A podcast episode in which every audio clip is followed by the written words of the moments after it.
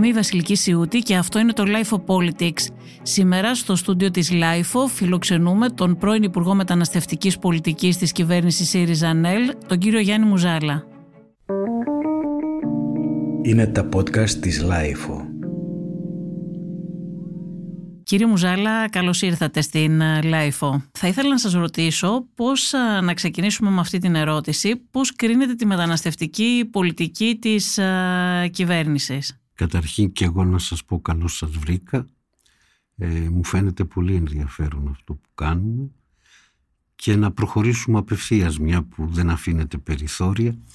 Κοιτάξτε, η πολιτική της κυβέρνησης για το μεταναστευτικό είναι μια πολιτική η οποία αντιτίθεται στις βασικές της γραμμές στο διεθνές δίκαιο, στο ευρωπαϊκό δίκαιο και στο δίκαιο της Ελλάδας.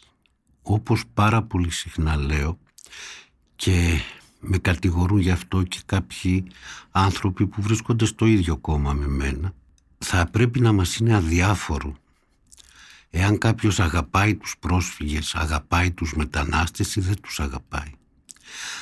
Αυτό το οποίο διεκδικεί κανείς είναι το κράτος δικαίου.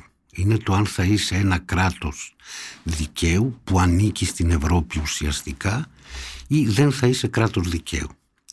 Επομένως δεν μπορεί να εξαρτάται η μεταναστευτική πολιτική και η πολιτική προσφυγική από την βούληση, την συμπάθεια ή την αντιπάθεια του κάθε υπουργού και της κάθε κυβέρνησης.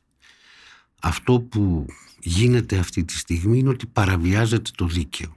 Όπως ξέρετε, όχι μη κυβερνητικές οργανώσεις, αλλά η κυβέρνηση της Γερμανίας η κυβέρνηση της Δανίας, η ίδια η Επίτροπος της Ευρωπαϊκής Ένωσης κατηγορεί την Ελλάδα για παράνομα pushback και παράνομη βία στο Αιγαίο. Εδώ κύριε Μουζάλη θα ήθελα να το εξηγήσετε αυτό όμως επειδή εγώ δεν έχω δει από κυβερνήσεις εκτός από την Τουρκία, από κυβέρνηση δεν έχω δει κατηγορία επίσημος. Δηλαδή από τη Γερμανία το έχω κοιτάξει ε, γιατί όχι, όχι. ασχολούμαι το ρεπορτάζ κοιτάξτε, αυτό. Κοιτάξτε κυρία Σιούτη. Από τη Γερμανία επίσημη καταγγελία ούτε από την Επίτροπο δεν υπάρχει. Από την Επίτροπο υπάρχει και μάλιστα υπάρχει σε βαθμό που η Επίτροπος ζήτησε η Επιτροπή η Κομισιόν να φτιάξουν στην Ελλάδα, στην Ελλάδα ανεξάρτητη αρχή παρακολούθησης των pushback με αφορμή τις καταγγελίες. Δεν, τις, δεν τις αποδέχτηκαν όμως. Η Δανία το είπε επίσημα η Υπουργός Εξωτερικών της Δανίας όταν σκάφος της Δανέζικης Frontex κατηγόρησε την Ελλάδα ότι τους διέταξαν pushback.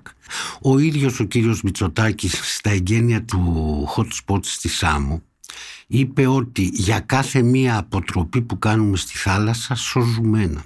Εδώ πέρα έρχεται μία βάρκα με πρόσφυγες και μετανάστες. Δεν ξέρει κανείς αν είναι πρόσφυγες ή αν είναι μετανάστες. Πρέπει να έρθει η διαδικασία ασύλου αυτή η βάρκα ξεφορτώνει κάπου στη Σάμο και μετά χάνονται οι πρόσφυγες και μετανάστες και βρίσκονται στη Τουρκία. Λένε ότι φυλάμε τα σύνορα. Τι θα πει ακριβώς φυλάμε τα σύνορα; Φυλάμε τα σύνορα αν έρθει ένα εχθρικό σκάφος.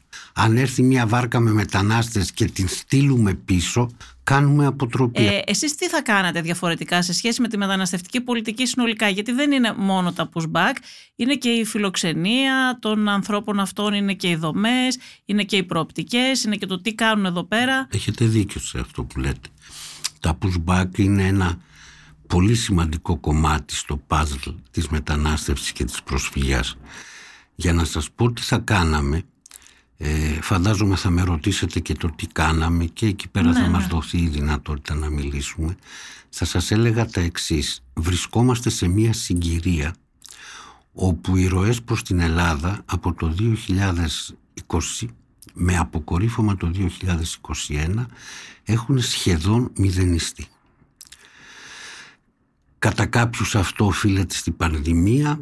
Ε, κατ' εμέ η πανδημία θα ήταν λόγος να φύγουν από την Τουρκία για να έρθουν στην Ελλάδα και δίνω μια εξήγηση που ούτε το κόμμα μου την αποδέχεται πλήρως ότι στην μυστική συνάντηση του Βερολίνου κάποια συμφωνία έγινε ανάμεσα στην Τουρκία και στην Ελλάδα και ο Ερντοάν έχει περιορίσει τις ροές. Αυτό σημαίνει ότι είναι στο χέρι του να τις αυξήσει. Αυτό όμως δίνει μια δυνατότητα στη χώρα μας να πάρει μια ανάσα να βελτιώσει τις συνθήκες μέσα στις δομές. να βελτιώσει την ιατροφαρμακευτική περίθαλψη, να, να βελτιώσει το να πηγαίνουν τα παιδιά στο σχολείο, να βελτιώσει τις συνθήκες ένταξης αυτών που υπάρχουν. Και συγχρόνως... Είπατε κάτι όμως πριν κύριε Μουζάλα, για να μην φύγουμε από αυτό. Είπατε για μυστική συμφωνία. Αυτό από πού, από πού προκύπτει, δηλαδή πού το στηρίζετε, πώς τεκμηριώνετε; Δεν υπάρχει Γιατί κα... θα ήταν πολύ ενδιαφέρουσα είδηση ναι, αυτή όπως ναι. καταλαβαίνετε. Το έχω πει και στη Βουλή, κανείς δεν το θεώρησε πολύ ενδιαφέρουσα είδηση. Χαίρομαι που το θεωρείτε έτσι. Μα είναι πολύ σημαντικό. Αν δεν μπορώ να σας πω. Θα σας έλεγα ότι αυτό είναι ένα συμπέρασμα που βγάζω μέσα από την εμπειρία μου πάρα πολλά είναι χρόνια. Είναι εκτίμηση δηλαδή, εκτίμηση. δεν είναι πληροφορία όχι, που όχι, έχετε. Για το όνομα του Θεού, όχι. Είναι μία εκτίμηση ότι δεν υπάρχει κανείς και για ποιο λόγο να, να έκανε αυτή τη χάρη, ας το πούμε έτσι, πιθανώς, ο Ερντογάν στον... Πιθανώς, λέω εγώ, θα το βρούμε αργότερα στις διεκδικήσεις στο Αιγαίο και στην Ανατολική Μεσόγειο. Πιστεύετε ότι δηλαδή μπορεί να έδωσε η κυβέρνηση ένα τέτοιο αντάλλαγμα, γιατί αυτό θα είναι φανεί, τρομερό. Θα φανεί, ναι. θα φανεί. Εγώ πιστεύω ότι δεν υπάρχει καμία άλλη εξήγηση για αυτό το πράγμα. Η πανδημία που λέγεται σαν εξήγηση, επειδή στην Τουρκία η πανδημία ήταν δέκα φορές χειρότερη από ό,τι στην Ελλάδα, θα ήταν λόγος να έρθουν εδώ. Τα pushback είναι ένας λόγος να μειωθούν οι ροές, αλλά ξέρετε ε, τα pushback είναι εύκολα ακριβώς επειδή δεν υπάρχουν ροές. Όταν έρχεται μία βάρκα την εβδομάδα, δύο βάρκες την εβδομάδα, μπορεί κάποιος να κάνει pushback. Το 2015 ερχόντουσαν 150 βάρκες την ημέρα. Εγώ ήμουνα σε ένα λόφο στη Μυτιλίνη και έβλεπα 100 βάρκες να έρχονται την ίδια ώρα εκεί πέρα. Εκεί δεν κάνεις pushback. Επομένως αυτά είναι τζάμπα μακές. Δεν υπάρχει αμφιβολία ότι ο Ερντογάν κρατάει το κλειδί των, των ροών. Καμία αμφιβολία γι' αυτό. Και αυτό είναι κάτι που μπορούμε να το συζητήσουμε. Αλλά να σας πω τώρα αυτό που με είχατε ρωτήσει πριν. Ήταν μια χρυσή ευκαιρία να δοθεί πάρα πολύ μεγάλο βάρος στην ένταξη αυτών που ήδη υπάρχουν. Υπάρχει ένα δεδομένο. Επιστροφές σε αυτή τη φάση δεν φαίνεται ότι μπορεί να γίνουν. Επομένως εγώ δεν κατηγορώ την κυβέρνηση γιατί δεν κάνει επιστροφές. Κατηγορώ την κυβέρνηση γιατί λέει ψέματα ότι κάνει επιστροφές. Δεν μπορείς να βάλεις 30.000 ανθρώπους οι οποίοι είναι παράνομοι μετανάστες, κρίθηκε το άσυλό τους παράνομο, φυλακή. Το δικαιικό μας σύστημα έχει 14.000 θέσεις για κρατήσεις. Δεν μπορείς να φτιάξεις 30.000 θέσεις φυλακής. Επομένως τι πρέπει να κάνεις; Πρέπει να δώσεις χαρτιά σε αυτούς τους ανθρώπους. Αντίθετα αυτή η κυβέρνηση δημιουργεί αυτό που διεθνώς λέμε σαν σπαπιέ, χωρίς χαρτιά. Ανθρώπους ευάλωτους, χωρίς δικαιώματα, οι οποίοι, κοιτάξτε, δεν είναι ευάλωτοι μονάχα στην κρατική βία είναι ευάλωτη και στο έγκλημα. Γιατί όταν δεν έχεις χαρτιά, δεν μπορείς να δουλέψεις, δεν μπορείς να μείνεις κάπου, δεν, δεν, δεν, ανοίγεται ο δρόμος προς το έγκλημα. Κλείνουν προγράμματα από την Ευρωπαϊκή Ένωση Στέγασης που τα είχαμε κατακτήσει με πάρα πολύ κόπο. Δημιουργούνται καινούργιες συμφωνίες οι οποίες βάζουν γεωγραφικούς περιορισμούς ακόμα και στον Εύρο που εμείς φτύσαμε αίμα. Καταργούνται επιδόματα. Τι εννοείται γεωγραφικούς περιορισμούς; Με βάση αυτά τα οποία γίνονται στον Εύρο, όποιος συλλαμβάνεται στον Εύρο θα παραμένει στον Εύρο μέχρι να κρυθεί το άσυλό του. Ενώ εσείς είχατε... Εμείς παίρνοντας υπόψη μας τις συνθήκες τις ιδιαίτερες που υπάρχουν στον Εύρο, με τους μουσουλμανικούς πληθυσμούς γύρω-γύρω, με τη γυτνίαση στην Τουρκία, είχαμε εξαιρέσει ε, τον Εύρο το φυλάκιο, έτσι λέγεται το κέντρο υποδοχής εκεί πέρα από τη συμφωνία με τη Τουρκία. Το πρόβλημα της ελληνικής κοινωνίας είναι πώς μπορεί να υπάρξει μια ισορροπία δικαίου ανάμεσα στα δίκαια που το διεθνές δίκαιο και το ευρωπαϊκό δίκαιο αναγνωρίζει για τους πρόσφυγες και μετανάστες και στα δίκαια των Ελλήνων, τα οποία και αυτά στριμώχνονται μέσα από μια τεράστια προσέλευση προσφύγων και μεταναστών. Άρα πρέπει κανείς να δει μια ισορροπία πάνω σε αυτά τα πράγματα. Αλλά σήμερα δεν είμαστε στη φάση του 15. Όχι. Ε, εδώ λοιπόν θέλω να σας πω ότι η κυβέρνηση ε, πέρεται ότι φτιάχνει σύγχρονες δομές και βελτιώνει τις συνθήκες διαβίωσης των ε, ετούντων ε, ασύλου. Εγγενίασε πρόσφατα και αυτή τη δομή στην, ε, Σάμο. στη Σάμο. Εσείς ε, συμφωνείτε με αυτό; Η κυβέρνηση λέει ότι εδώ κοιτάξτε με τι ωραίες δομές σύγχρονες φτιάχνουμε και πώς τους είχε ο ΣΥΡΙΖΑ τα προηγούμενα χρόνια. Ξέρετε, αυτό το οποίο η κυβέρνηση αποκρύπτει είναι ότι στη Σάμο η δομή η οποία έφτιαξε είναι η δομή η οποία είχε σχεδιαστεί από τον ΣΥΡΙΖΑ και που ο νεοδημοκράτης δήμαρχος της Σάμου αρνιότανε να μας αφήσει να προχωρήσουμε. Και η δομή για την οποία επέρεται στην ΚΟ είναι η δομή που ο ΣΥΡΙΖΑ είχε φτιάξει στην ΚΟ ε, και που τώρα απλά θα μεταφερθεί αλλού. Ακούστε, εμείς δεν είμαστε αντίθετοι στο να φτιαχτούν νέες δομές καλύτερες. Και αυτό το διάλειμμα στις ροές είναι μια καλή αφορμή. Εμείς δεν είχαμε αυτή τη δυνατότητα με την έννοια του ότι είχαμε 10.000 αφήξεις την ημέρα. Εκεί που είμαστε αντίθετοι είναι στο πώς λειτουργούν αυτές οι δομές. Θα ήθελα εδώ να σας θυμίσω ότι η ιστορία με τις δομές στη Νέα Δημοκρατία ξεκίνησε ως εξής. Ο κύριος Στεφανής έδειξε το ξερονήσι της Λέπιδα ότι εκεί θα φτιαχτεί η δομή. Ο κύριος Μπογδάνος και άλλοι βουλευτές της Νέας Δημοκρατίας είπαν να τους στείλουμε στα ξερονήσια. Ο κύριος Μηταράκης είπε ότι θα φτιάξει δομές των 7.000 στα νησιά που θα είναι κλειστές, που θα είναι δομές κράτησης. Ξεσηκώθηκαν τα νησιά. Τη μια έλεγε κλειστές, μετά άρχισε να λέει ελεγχόμενε γιατί η Ευρωπαϊκή Ένωση δεν χρηματοδοτεί κλειστές. Επομένως, η δική μας διαφωνία δεν είναι στο ότι φτιάχτηκε μια καινούρια δομή στη Σάμου, που στη Σάμου δεν είναι καινούρια, είχαμε ξεκινήσει να τη χτίζουμε. Είναι ο τρόπος λειτουργίας της. Δεν είμαστε επίσης αντίθετοι στην ελεγχόμενη είσοδο και έξοδο. Το θεωρούμε αναγκαίο. Εκεί που είμαστε αντίθετοι είναι στο πώς γίνονται αυτά τα πράγματα και πώς μπορεί μια δομή να φτιαχτεί για να είναι ελεγχόμενη είσοδος και έξοδος και να μετατραπεί τελικά σε μια κλειστή φυλακή. Ναι, δεν καταλαβαίνω εδώ τώρα τη διαφορά όμως που είπατε. Ε, η κυβέρνηση κάνει μια δομή με ελεγχόμενη είσοδο-έξοδο και είπατε ότι και εσείς είστε υπέρ αυτής της. Εμείς είχαμε ξεκινήσει την δομή στη ΣΑΜΟ να τη φτιάχνουμε. Βρήκαμε αντιδράσεις, δεν προλάβαμε να τη τελειώσουμε. Δεν είμαστε αντίθετοι με την ελεγχόμενη είσοδο-έξοδο. Αλλά όταν μιλάμε για ελεγχόμενη είσοδο-έξοδο είναι κάτι το οποίο πρέπει να είναι μακριά από την κράτηση. Δηλαδή, εάν υπάρξει μια ελεγχόμενη είσοδο και έξοδο όπως υπήρξε στο Καράτεπέ, στο καινούριο Καράτεπέ που έφτιαξε η Νέα Δημοκρατία, η οποία είναι τρεις ώρες τη βδομάδα, την ημέρα είναι κράτηση. Δεν είναι ελεγχόμενη είσοδος έξοδος. Αυτό παραβιάζει το δίκαιο. Δεν ξέρω, Φαντάζομαι ότι μπορείτε να καταλάβετε ναι, την διαφορά. Ναι, νομίζω όμως ότι η Ευρωπαϊκή Ένωση αυτά τα ελέγχει, δεν τα ελέγχει. Γι' αυτό και δεν επιτρέπεται Ευρωπαϊκή... να γίνονται κέντρα κράτησης. Όχι, η Ευρωπαϊκή Ένωση δέχεται τον, τον έλεγχο εισόδου-εξόδου. Δεν θα είναι η Ευρωπαϊκή Ένωση σε αυτή τη φάση που αν δικαιολογείται μία-δύο ώρες έξοδο κάθε δύο μέρες ή κάθε μέρα θα σηκώσει τη σημαία.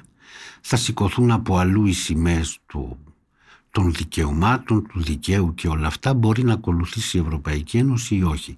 Αλλά αυτό που σας λέω δεν είναι κάτι το οποίο το φαντάζομαι, είναι κάτι το οποίο το κάνανε. Αυτό λέμε απλώς. Ε, να σας ρωτήσω κάτι άλλο. Ο κύριος Χρυσοχοίδης εκένωσε όλες τις ε, καταλήψεις, σχεδόν όλες, που φιλοξενούσαν πρόσφυγες και μετανάστες. Σας ε, βρίσκει σύμφωνο αυτό που έγινε; Εγώ γενικά είμαι αντίθετος με το να απονέμεται το δίκαιο στους πρόσφυγες και μετανάστες, σε άλλες μειονότητες, στους ανάπηρους για παράδειγμα, στους ΛΟΑΤΚΙ, ε, το αναφέρω μειονοτικά, δεν το συγκρίνω με τους, είναι μειοψηφίες. όχι από το κράτος. Είναι δουλειά του κράτους.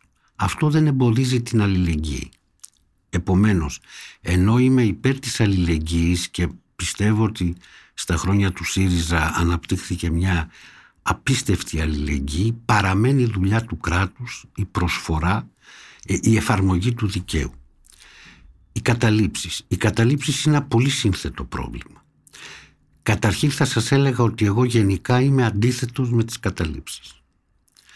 Αυτό θα ήταν μια επικίνδυνη επικεφαλίδα όμως γιατί θα χαρακτήριζε ότι δεν πρέπει να κρίνεις και την κάθε κατάληψη με τα ειδικά κριτήρια που γίνεται αυτή η κατάληψη. Επομένως το 15 με αυτό το τεράστιο κύμα προσφύγων και μεταναστών 1,5 εκατομμύριο άνθρωποι μέσα σε 8 μήνες 10.000, 7 με 10.000 την ημέρα πιθανώς η παροχή στέγης μέσα από καταλήψεις και τέτοια πράγματα να ήταν μια αναγκαιότητα που το κράτος παρότι δεν θα έπρεπε να συμφωνεί έπρεπε να παραβλέψει. Μετά όμως με τη δημιουργία καινούριων συνθήκων ε, θα έπρεπε κανείς να είναι πάρα πολύ προσεκτικός στις καταλήψεις. Ε, υπάρχουν επίσης αυτές οι καταλήψεις όπου πραγματικά δόθηκε με αυτοθυσία μια μεγάλη βοήθεια σε πρόσφυγες και μετανάστες ή και για άλλες χρήσεις που τις κάνουν. Ας πούμε γίνονται καταλήψεις στην Κρήτη γίνανε για πολιτιστικούς λόγους. Έτσι. Υπάρχουν όμως και καταλήψεις όπου οι πρόσφυγες και οι μετανάστες ήταν, ε, συγχωρέστε μου την έκφραση, ήταν μια αφορμή ε, για κάτι που έπαιζε ανάμεσα στην αλληλεγγύη και στην πίσλα. Επομένως, δουλειά της βοήθειας στους χυμαζόμενους είναι το κράτος να την παρέχει. Στο, στο City Plaza που ήταν η πιο γνωστή κατάληψη την εκένωσαν μόνοι τους πριν πάει η αστυνομία και έχει γίνει πολλή συζήτηση για την κατάληψη αυτή ειδικά. Θα ήθελα την, τη γνώμη σας. Νομίζω, νομίζω ότι θα έπρεπε να περιοριστείτε στην άποψη που σας είπα γενικά για τις καταλήψεις. Δεν έχει νόημα να κρίνω αυτή ή την άλλη κατάληψη. Μπορεί να μπουν και προσωπικές μου προκαταλήψεις μέσα σε όλη αυτή την ιστορία ενώ η προσπάθειά μου είναι να είμαι όσο μπορώ γιατί κανείς δεν μπορεί τελικά πιο αντικειμενικός. Σας είπα και πριν υπήρξαν καταλήψεις όπου πραγματικά η αλληλεγγύη ήταν το κύριο ζήτημα, υπήρξαν καταλήψεις όπου κάπου τα πράγματα μπλεχτήκαν. Ο κύριος Μεταράκης έχει ζητήσει καθόλου την γνώμη σας, την εμπειρία σας, έχετε συζητήσει καθόλου για τα θέματα αυτά; Κοιτάξτε, εδώ είναι κάτι αντίστοιχο που έγινε και με το Υπουργείο Υγείας ε, που πήγανε ο κύριος Ξανθός με τον κύριο Πολάκη. Εκεί υπήρχε, ναι. υπήρχε μια συνεννόηση. Πήγανε δύο φορές. Εγώ με τον κύριο Βίτσα πήγαμε δύο φορές τον κύριο Μηταράκη και μία φορά μόνος μου. Δεν μας ξανακάλεσε ποτέ και όταν πήγαμε δεν μας είχε καλέσει. Πήγαμε μόνοι μας να του παραθέσουμε στοιχεία, φόβους, ανησυχίες και όπως ίσως ξέρετε έμεινε και κρυφό. Δηλαδή δεν το χρησιμοποιήσαμε για να αντιπολιτευτούμε ή οτιδήποτε άλλο. Πάντως στο υγείας που αναφέρατε ξέρω ότι ο κύριος Κικίλιας είχε ζητήσει Βεβαίως. και προτάσεις από τον κύριο Ξανθό Βεβαίως. και ο κύριος Ξανθός Εμείς... είχε κάνει προτάσεις. Μου το είχε πει και ο κύριος Εμείς... Ξανθός σε μια συνέντευξη. Εμείς καταθέσαμε προτάσεις. Καταθέσαμε είχε προτάσεις. Είχε γίνει μια πρόταση. Καταθέσαμε απόψεις. Προφανώς με βάση το πώς εξελίσσονται τα πράγματα δεν έγιναν δεκτές. Δεν ξαναυπήρξε όμως μια προσπάθεια ε, να ξαναβρεθούμε. Ποιος ευθύνεται κατά τη γνώμη σας κύριε Μουζάλα για την έκρηξη του μεταναστευτικού που αναφέρατε και εσείς πριν και προσφυγικού το 2015 και 2016 μου μεταφέρατε έτσι και μια πολύ ε, χαρακτηριστική εικόνα ότι πώς βλέπατε τις βάρκες να, να, να έρχονται. Η Νέα Δημοκρατία σας είχε κατηγορήσει τότε ότι είχατε, ανοιχτή, είχατε πολιτική ανοιχτών συνόρων αλλά θα ήθελα τη δική σας τη γνώμη, δεν νομίζω ότι συμφωνείτε. Αυτά τα οποία λέει η Νέα Δημοκρατία για ανοιχτά σύνορα δεν υπήρξε ποτέ η πολιτική του ΣΥΡΙΖΑ από το 2015 που έγινα υπουργός. Ε, υπήρχε όμως ένα ζήτημα. Υπήρχε ένα ζήτημα. Α, και βγαίνει και λέει ότι εσείς τους καλέσατε τους πρόσφυγες και μετανάστες με την πολιτική σας και όλα αυτά, γιατί φοβάται να πει ότι αν υπάρχει κάποιος που κάλεσε τους πρόσφυγες και μετανάστες ήταν η κυρία Μέρκελ. Θυμόσαστε που τους υποδεχόταν στη Γερμανία. Καλά έκανε. Γιατί το 2015 εγώ αναλαμβάνω υπουργός τον Αύγουστο και λίγο πριν έχουν αρχίσει οι τεράστιες ροές. Γιατί γίνεται αυτό; Γιατί τέλη άνοιξης αρχές καλοκαιριού ο Άισις καταλαμβάνει τη Μοσούλη. Η Μοσούλη ήταν το οπλοστάσιο του Ιράκ και ο Άισις εξοπλίζεται πλέον με βαριά όπλα όχι μονάχα με τα Λιάνο Ντούφεκα και αυτά τα πράγματα. Και αρχίζουν οι εικόνες που βλέπαμε στη τηλεόραση όπου καταλαμβάνουν τις πόλεις στη Συρία και στο Ιράκ τη μία μετά την άλλη τους φάζουν με τα μαχαίρια τα βλέπαμε στη τηλεόραση τους βάζουν σε πυρωμένα κλουβιά και τους καίνε οπότε διωγγώνεται πια αναγκαστικά το προσφυγικό κύμα. Με την διόγκωση του προσφυγικού κύματος και αυτό γίνεται πάντα. Οι smugglers, αυτοί οι διακινητές ανθρώπων, οι traffickers, βρίσκουν αφορμή και στην αρχή δειλά-δειλά βάζουν μέσα στις βάρκες που αυτοί διακινούσαν με τη συμφωνία του τουρκικού κράτους και παρακράτους εκτός από τους πρόσφυγες σιγά σιγά και μετανάστες σε μια μικρή αναλογία η αναλογία το 15-16 ήταν 90% πρόσφυγες από το 16 και μετά η αναλογία πάει στο 60 με 70% πρόσφυγες γιατί οι Σμάγκλερ βρήκαν τη χρυσή ευκαιρία να βάλουν, να αυξήσουν τον αριθμό των μεταναστών. Επομένως, ο, αυτός ο τεράστιος αριθμός προσφύγων και μεταναστών είναι, προέρχεται για λόγους οι οποίοι πάντα είναι οι ίδιοι. Οι λόγοι αυτοί είναι ο πόλεμος το πρώτο πράγμα. Το δεύτερο πράγμα που αφορά τους μετανάστες είναι η φτώχεια. Έχουμε τώρα και τους ε, κλιματικούς πρόσφυγες. Προσέξτε, δεν έχει οριστεί ακόμα ποιος είναι κλιματικός πρόσφυγας. Με αυτή την έννοια, ανθρώπους οι οποίοι έρχονται ας πούμε από χώρες της Αφρικής για να δεν έχουμε ορίσει τον ορισμό του κλιματικού πρόσφυγα, άρα τους θεωρούμε παράνομους μετανάστες ή άτυπους μετανάστες, όπως θέλετε πείτε αυτή είναι η ιστορία όλη. Να σας ρωτήσω όμως κάτι άλλο που θυμάμαι, γιατί αναφερθήκατε πριν στη Μέρκελ και στη Γερμανία και είπατε για τον Αύγουστο του 2015. Θυμάμαι πάρα πολύ καλά τον Ιούλιο του 2015 σε μία από τις περιοδίες που έκανε η Άγγελα Μέρκελ υπάρχει ένα πράγμα στην Γερμανία υπήρχε που πήγαινε επισκεπτόταν κάθε πόλη έκανε μια ομιλία και γινόταν μετά μια συνάντηση στην τηλεόραση με κάποιους ντόπιους. Ε, σε μία λοιπόν από αυτές τις συναντήσεις σε μία πόλη ήταν ε, κάποιοι μαθητές ενός σχολείου. Το δείχνει τηλεόραση αυτό στη Γερμανία. Ε, μιλήσανε με την ναι. καγκελάριο Μέρκελ και ήταν ένα κοριτσάκι από την Παλαιστίνη. Όταν ήρθε η σειρά της να μιλήσει, είπε ότι αυτή και η οικογένειά της ήταν εκεί με προσωρινή άδεια παραμονής.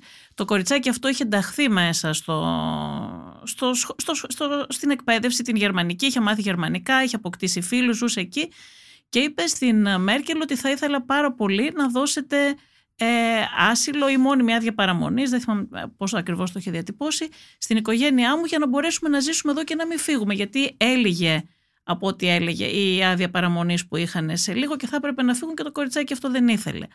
Και τότε η Μέρκελ της έδωσε μια πάρα πολύ σκληρή απάντηση και της είπε ότι εμείς δεν μπορούμε να δίνουμε σε όλους άδεια παραμονής, ότι υπάρχει ο νόμος και διαφορετικά αν δίναμε σε όλους θα ερχόταν εδώ όλη η Αφρική και η Ασία στη Γερμανία και το κοριτσάκι αυτό είχε βάλει τα κλάματα τότε και είχε γίνει και ένας άλλος ότι πόσο σκληρή ήταν η Μέρκελ και πόσο σκληρά απάντησε στο κοριτσάκι αυτό που ήταν παιδί προσφύγων. Αυτό έγινε τον Ιούλιο του 2015. Τον Αύγουστο του 2015 είδαμε μία άλλη Μέρκελ η οποία πράγματι έκανε νεύμα όπως πολύ σωστά είπατε ε, και είχε και το σαν σύνθημα μία φράση θα τα καταφέρουμε, μπορούμε. Ε, δεν ξέρω, μία εξήγηση πάντως που λένε κάποιοι, δεν ξέρω αν ισχύει αυτή ή όχι, είναι ότι τι είχε μεσολαβήσει πριν. Ο σύνδεσμος ε, Γερμανών Βιομηχάνων είχε εισηγηθεί και είχε πει ότι χρειάζονται τουλάχιστον ένα εκατομμύριο ε, μετανάστες στη Γερμανία για να διατηρηθεί ο ρυθμός ανάπτυξης, οικονομικής ανάπτυξης της χώρας. Δεν ξέρω αν αυτό έπαιξε κάποιο ρόλο ή όχι, αλλά είναι γεγονός ότι η μεταστροφή της Μέρκελ δεν εξηγείται πάρα πολύ εύκολα. Δηλαδή πώς γίνεται τον Ιούλιο να βλέπουμε μια Μέρκελ που να λέει δεν μπορούμε να δίνουμε άσυλο γιατί θα διάσει η Αφρική και η Ασία και ένα μήνα μετά να, να κάνει νεύμα και να λέει θα τα καταφέρουμε, ελάτε. Εγώ να σας πω ότι συμφωνώ με την άποψη που λέει ότι υπήρχε μια κοινή εισήγηση του Συνδέσμου Γερμανών ε, Βιομηχάνων και της ΓΕΣΕ, της Εργατικής Συνομοσπονδίας στη Γερμανία, η οποία έλεγε ότι για να μπορέσουμε να συνεχίσουμε σε βάθος χρόνου να παρέχουμε, ε, να δίνουμε τις παροχές που έχουμε αυτή τη στιγμή στο γερμανικό λαό, χρειαζόμαστε περίπου ένα εκατομμύριο ε, εργατικά χέρια όχι δύο εκατομμύρια ανθρώπους, ένα εκατομμύριο ανθρώπους. Θα ξεχώριζα τη στάση της Μέρκελ στο μεγάλο κύμα της μετανάστευσης από το άλλο που λέτε. Ξέρετε, υπάρχει κατά την άποψή μου, αυτό είναι ένα δίλημα στο οποίο θα βρεθεί οποιαδήποτε πολιτική εξουσία. Γι' αυτό σας είπα πριν ότι αυτό που μπορεί να ξεχωρίσει τα πράγματα και να διευκολύνει τις αποφάσεις είναι το κράτος δικαίου με επίοικια αλλά το κράτος δικαίου. Θέλω να πω ότι όταν γεμίσεις ένα αεροπλάνο να στείλεις πίσω Πακιστανούς στο Πακιστάν δεν είναι χειρότερο από αυτό το κοριτσάκι το οποίο η Μέρκελ της είπε ότι δεν μπορούμε να κάνουμε ή να ράνουμε αλλά δεν μπορεί να υπάρξει συνολικά πολιτική για τη μετανάστευση η οποία δεν θα περιλαμβάνει και τις επιστροφές. Να και ρωτήσω δεν κάτι μπορεί άλλο. να υπάρξει συνολικά πολιτική για τους πρόσφυγες που δεν θα περιλαμβάνει και τις επιστροφές. Η επίοικια που θα δείξει κανείς σε αυτό το ζήτημα είναι κάτι το οποίο θα κρίνει τις καταστάσεις. Αλλά δεν γίνεται αλλιώς.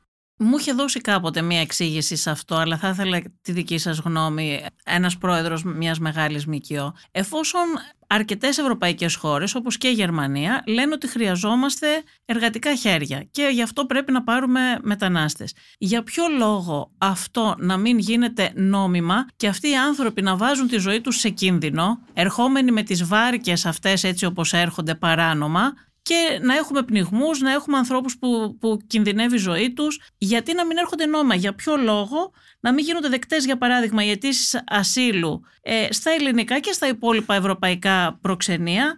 Έτσι οι άνθρωποι αυτοί ούτε θα πνίγονταν, θα έρχονταν εδώ πέρα νόμιμα και με ένα εισιτήριο των 50 ευρώ αντί να γίνονται είτε σύγχρονοι σκλάβοι είτε θύματα τράφικινγκ ή να ξεπουλάνε την περιουσία τους για να βρούνε τις 2 και 3 χιλιάδες πόσα ζητάνε οι smugglers να έρχονται εδώ πέρα με ένα εισιτήριο των 50 ευρώ, να έρχονται νόμιμα χωρίς να κινδυνεύει η ζωή τους. Για ποιο λόγο δεν γίνεται αυτό; Κοιτάξτε να δείτε. Αυτό είναι ένα ερώτημα το οποίο είναι, πώς να σας πω, σχηματίζεται αυθόρμητα.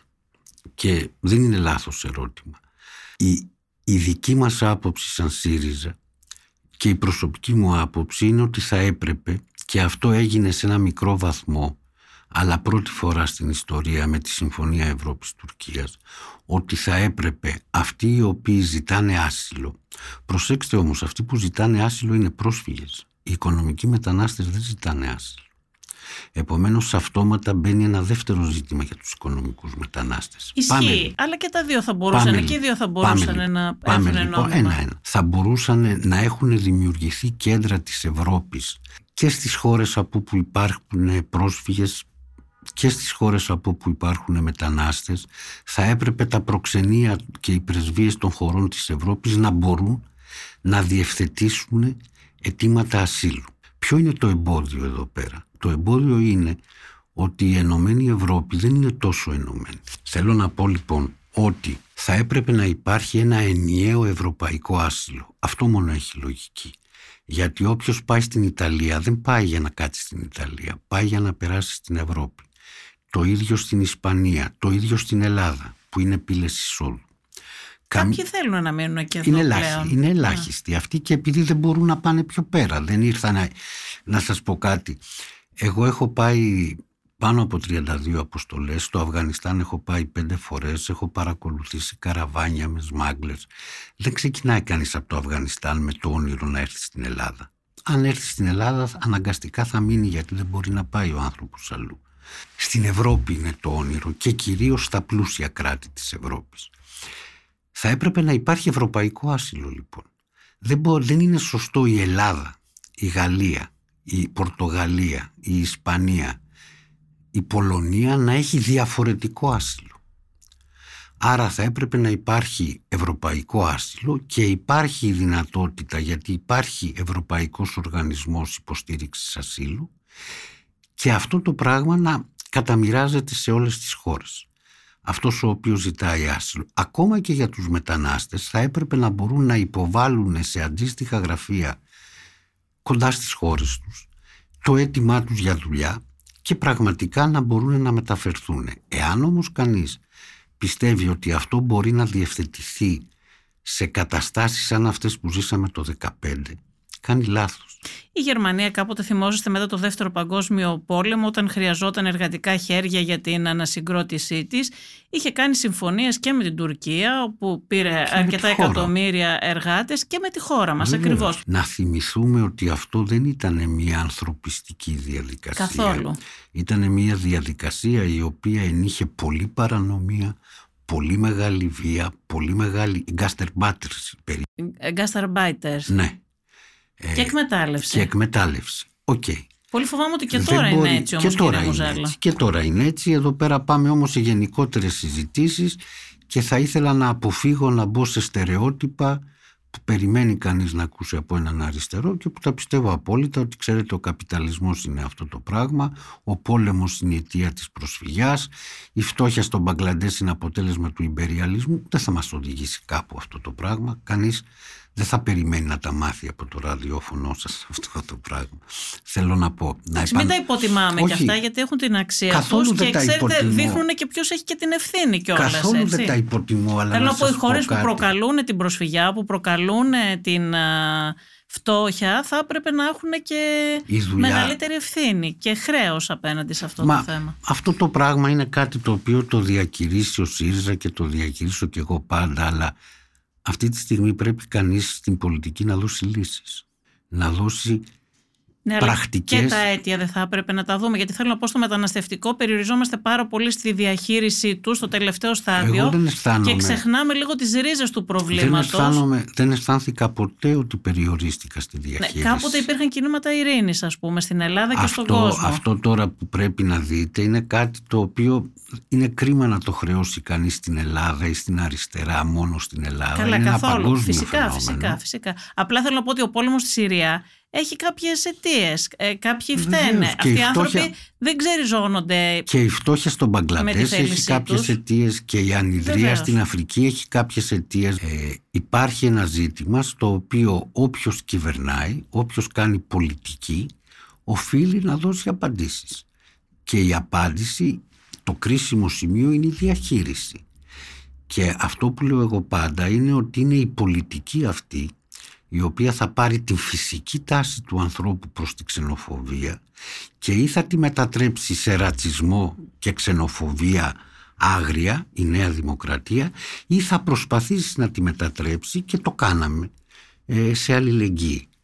Ιδάλλως δεν έχει κανένα νόημα, μπορούμε να βγάζουμε στα αμφιθέατρα πέρα σε όλη μου τη ζωή βγάζοντας λόγους για τον υπεριαλισμό και τον καπιταλισμό και όπου μπορέσω να το κάνω θα το κάνω αυτό το πράγμα αλλά εδώ ο λαός και οι πρόσφυγες και μετανάστες χρειάζονται μια διαχειριστική απάντηση που θα διευκολύνει τις ζωές και των δύο.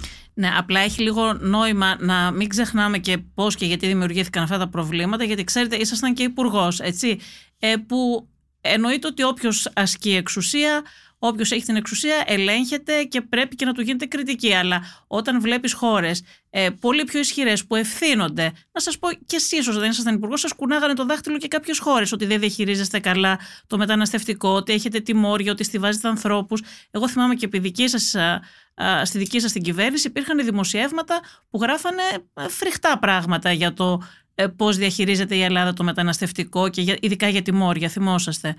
Ε, έχει λοιπόν σημασία, πέρα από την κριτική, η οποία πρέπει να είναι δεκτή, έτσι, να σκεφτόμαστε και πώς δημιουργήθηκε, γιατί η Ελλάδα κλήθηκε να αντιμετωπίσει αυτό το πρόβλημα και με όλες τις ευθύνες που, που έχει στη διαχείριση, δεν πρέπει, έχει μια σημασία όταν τις κουνάνε το δάχτυλο χωρίς που έχουν δημιουργήσει το προσφυγικό και το μεταναστευτικό. Το μεταναστευτικό ναι. προσφυγικό είναι η ντροπή της Ευρώπης, το πώς αντιμετωπίζεται, ότι η Μόρια δεν είναι η ντροπή της Ελλάδας, αλλά είναι η ντροπή της Ευρώπης. Έχουμε, έχω φύγει από Συμβούλιο Υπουργών καταγγέλλοντας Πολωνία, Ουγγαρία. Χρησιμοποίησαμε μία μέθοδο που υπάρχει στη Κομισιόν στα Συμβούλια Υπουργών, η Λευκή Καρέκλα, δηλαδή δεν πήγαμε, καθόμασταν απ' έξω. Ε, ασκήσαμε πιέσεις σε όλες τις κατευθύνσεις. Η κριτική μου σε αυτό δεν ήταν προς εσάς κύριε Μουζάλα, ήταν ότι γενικά, γενικά ξεχνάμε λίγο, έτσι στη δημόσια συζήτηση που γίνεται, αυτό εννοούσα, και τους ε, υπέτειους των προβλημάτων αυτών, όπως ξεχνάμε και το τι γίνονται αυτοί οι άνθρωποι μετά, οι μετανάστες και οι πρόσφυγες. Για παράδειγμα υπάρχει ένα μεγάλο θέμα εκμετάλλευσής τους και δεν το συζητάει κανείς. Δεν έχω δει ποτέ κανένα να βάζει έτσι, μάλλον υπάρχουν κάποιοι, αλλά δεν, δεν ακούγεται αυτό το πράγμα δυνατά, για το αν αυτοί οι άνθρωποι ε, παίρνουν κανονικούς μισθούς, αν αυτοί οι άνθρωποι ασφαλίζονται εκεί που δουλεύουν και δεν έχω δει αιτήματα ούτε ελέγχους από την πολιτεία και ούτε με τη δική σας κυβέρνηση ούτε με αυτήν αν αυτοί οι άνθρωποι έχουν τα δικαιώματα που έχει κάθε εργαζόμενος ε, στη χώρα. Εγώ δεν θα διαφωνήσω μαζί σας όσον αφορά την καταπάτηση των ανθρώπων οι οποίοι τελικά με τον ένα, την, των δικαιωμάτων των ανθρώπων που με τον ένα ή με τον άλλο τρόπο μένουν στην Ελλάδα. Θα σας θυμίσω ότι το πρώτο πράγμα το οποίο έκανε η κυβέρνησή μας όταν ήμουν υπουργός ήταν να δώσει αριθμό Μητρώου Κοινωνικής Ασφάλισης σε όλους ανεξάρτητα από το αν είχε κρυθεί το άσυλό τους ή οτιδήποτε. Δίνοντας αυτό τους έδινε μία πρόσβαση σε δικαιώματα. Και σε, σε εμάς οι ελλείψεις μας ήταν σε μια σωστή πολιτική αδυναμίας εφαρμογής της. Εδώ οι ελλείψεις είναι πετυχημένη εφαρμογή σε μια απάνθρωπη πολιτική. Είναι δύο διαφορετικά πράγματα εντελώς.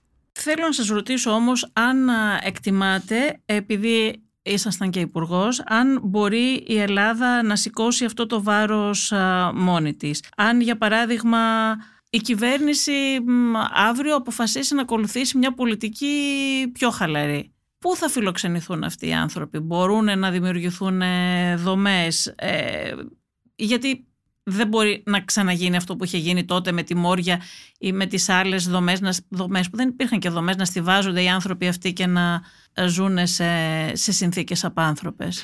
Ξέρετε, ε, έχω πει επανειλημμένα ότι καμία χώρα δεν μπορεί να αντικαταστήσει μια Ήπειρο. Επομένως είναι σαφές ότι η Ελλάδα δεν μπορεί να αντικαταστήσει την Ευρώπη. Ούτε η Ιταλία μπορεί να αντικαταστήσει την Ευρώπη, ούτε η Ισπανία μπορεί να αντικαταστήσει την Ευρώπη. Επί ημερών του ΣΥΡΙΖΑ δημιουργήθηκαν για πρώτη φορά στην ιστορία του μεταναστευτικού και προσφυγικού κινήματος οι μετεγκαταστάσεις. Δηλαδή παίρνανε πρόσφυγες από την Ελλάδα να μετεγκατασταθούν σε άλλα μέρη. Έτσι περίπου 30.000 πρόσφυγες πήγανε σε άλλες χώρες της Ευρώπης. Σωστό. Γι' αυτό ήθελα από το 2015 ήταν και ανοιχτά τα σύνορα, δεν είχε υπάρξει ο Βαλκανικός διάδρομος που έκλεισε, δεν είχαν φέρει τους, α, τη Frontex να φυλάει την ειδωμένη. Ήρθε ένα εκατομμύριο πρόσφυγες, ήρθαν ένα εκατομμύριο πρόσφυγες, αλλά φύγανε κιόλας. Ε, Οι ροές συνέχισαν. Τώρα, τώρα αν έρθουν, ναι, αλλά... Όχι, οι ροές συνέχισαν. Ναι, αλλά έφευγε ο κόσμος τότε. Αν Όχι, γίνει τώρα δεν αυτό είναι- και έρθει ένα ακούστε. εκατομμύριο πρόσφυγες, θα μείνουν εδώ στην ακούστε, Ελλάδα. Ακούστε, έχετε πιθανώς μια ε, διαφορετική ενημέρωση. Όταν έκλεισε ο Βαλκανικός διάδρομος, έκλεισε όταν ήδη ένα εκατομμύριο εκατό χιλιάδες άνθρωποι είχαν περάσει στην κεντρική Ευρώπη. Η Γερμανία πήρε το ένα εκατομμύριο Με που αυτό συμφωνώ, με χρειαζόταν αυτό και λέω. έκλεισε. Οι ροές όμως συνεχίσαν. Απλά από 10.000 ροές πέσανε στις 5.000 ροές. Οι ροές στην Ελλάδα πέσανε στις 200 ροές την ημέρα που φτάναν καμιά φορά και τις 300, 200 την ημέρα. Τώρα έχουμε 100 το μήνα. Με τη Συμφωνία Ευρώπης-Τουρκίας. Τότε πέσανε. Εδώ υπάρχει μια διαφορετική άποψη. Το ξέρετε ότι κάποιοι, εσείς λέτε ότι με τη συμφωνία αυτή, κάποιοι λένε και στην κεντρική Ευρώπη το λένε αυτό πολύ, το ξέρετε, ότι το γεγονός ότι έκλεισε ο Βαλκανικός διάδρομος είναι αυτός που απέτρεψε τις Ξέρετε ροές κάτι, και μειώθηκαν. Εδώ δεν έχει καμία σημασία τι λέω εγώ ή τι λέει κάποιος άλλος. Σημασία έχουν τα στοιχεία τα οποία υπάρχουν και είναι ευρωπαϊκά στοιχεία. Μέχρι να κλείσει ο ε, δρόμος των Δυτικών Βαλκανίων είχαμε 7 με 10 άτομα την ημέρα. Όταν έκλεισε ο δρόμος των Δυτικών Βαλκανίων και μέχρι να ξεκινήσει η Συμφωνία Ευρώπης-Τουρκίας είχαμε 4 με 5 ανθρώπους την ημέρα αφήξεις.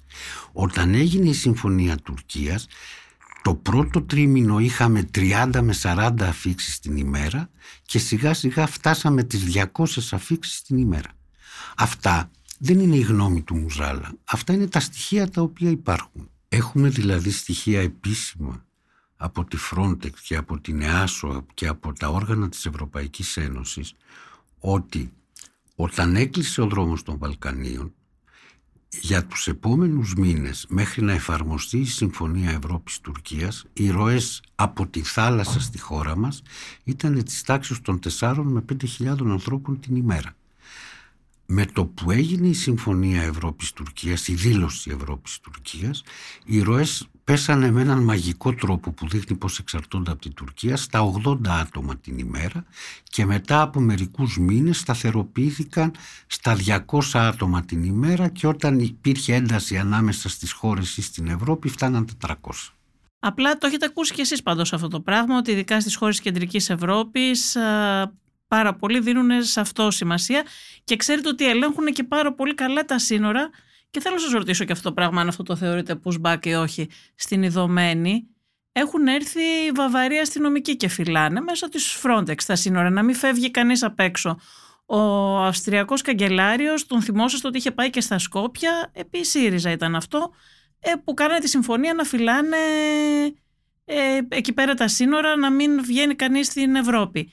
Πρόσφατα, πριν από λίγο καιρό, στο αεροδρόμιο στο Ελευθέριος Βενιζέλος εμφανίστηκαν Γερμανοί αστυνομικοί οι οποίοι απέτρεψαν κάποιους πρόσφυγες από το να φύγουν και να πάνε στην ε, Γερμανία, να επιβαστούν στο αεροπλάνο. Αυτό δεν είναι με έναν τρόπο pushback επίσης. Νομικά δεν είναι. Επίσης οι Γερμανοί αστυνομικοί ε, έρχονται με κοινές συμφωνίες για να ελέγξουν την παράνομη χρησιμοποιώ μια λέξη που δεν είναι σωστή την παράνομη διαφυγή ας πούμε προς τη Γερμανία μέσα από πτήσεις. Κοιτάξτε, υπάρχει μια διαφορά. Ένας Ελλάδα... πρόσφυγας που είναι στην Ιδωμένη και θέλει να φύγει, να περάσει. Και είναι ο Γερμανός αστυνομικός εκεί και του λέει πίσω. Δεν ένας είναι pushback. Ένας Έλληνας που είναι στην Ιδωμένη δεν μπορεί να περάσει στη Βόρειο Μακεδονία από άλλο σημείο εκτός από το επίσημο πέρασμα της χώρας.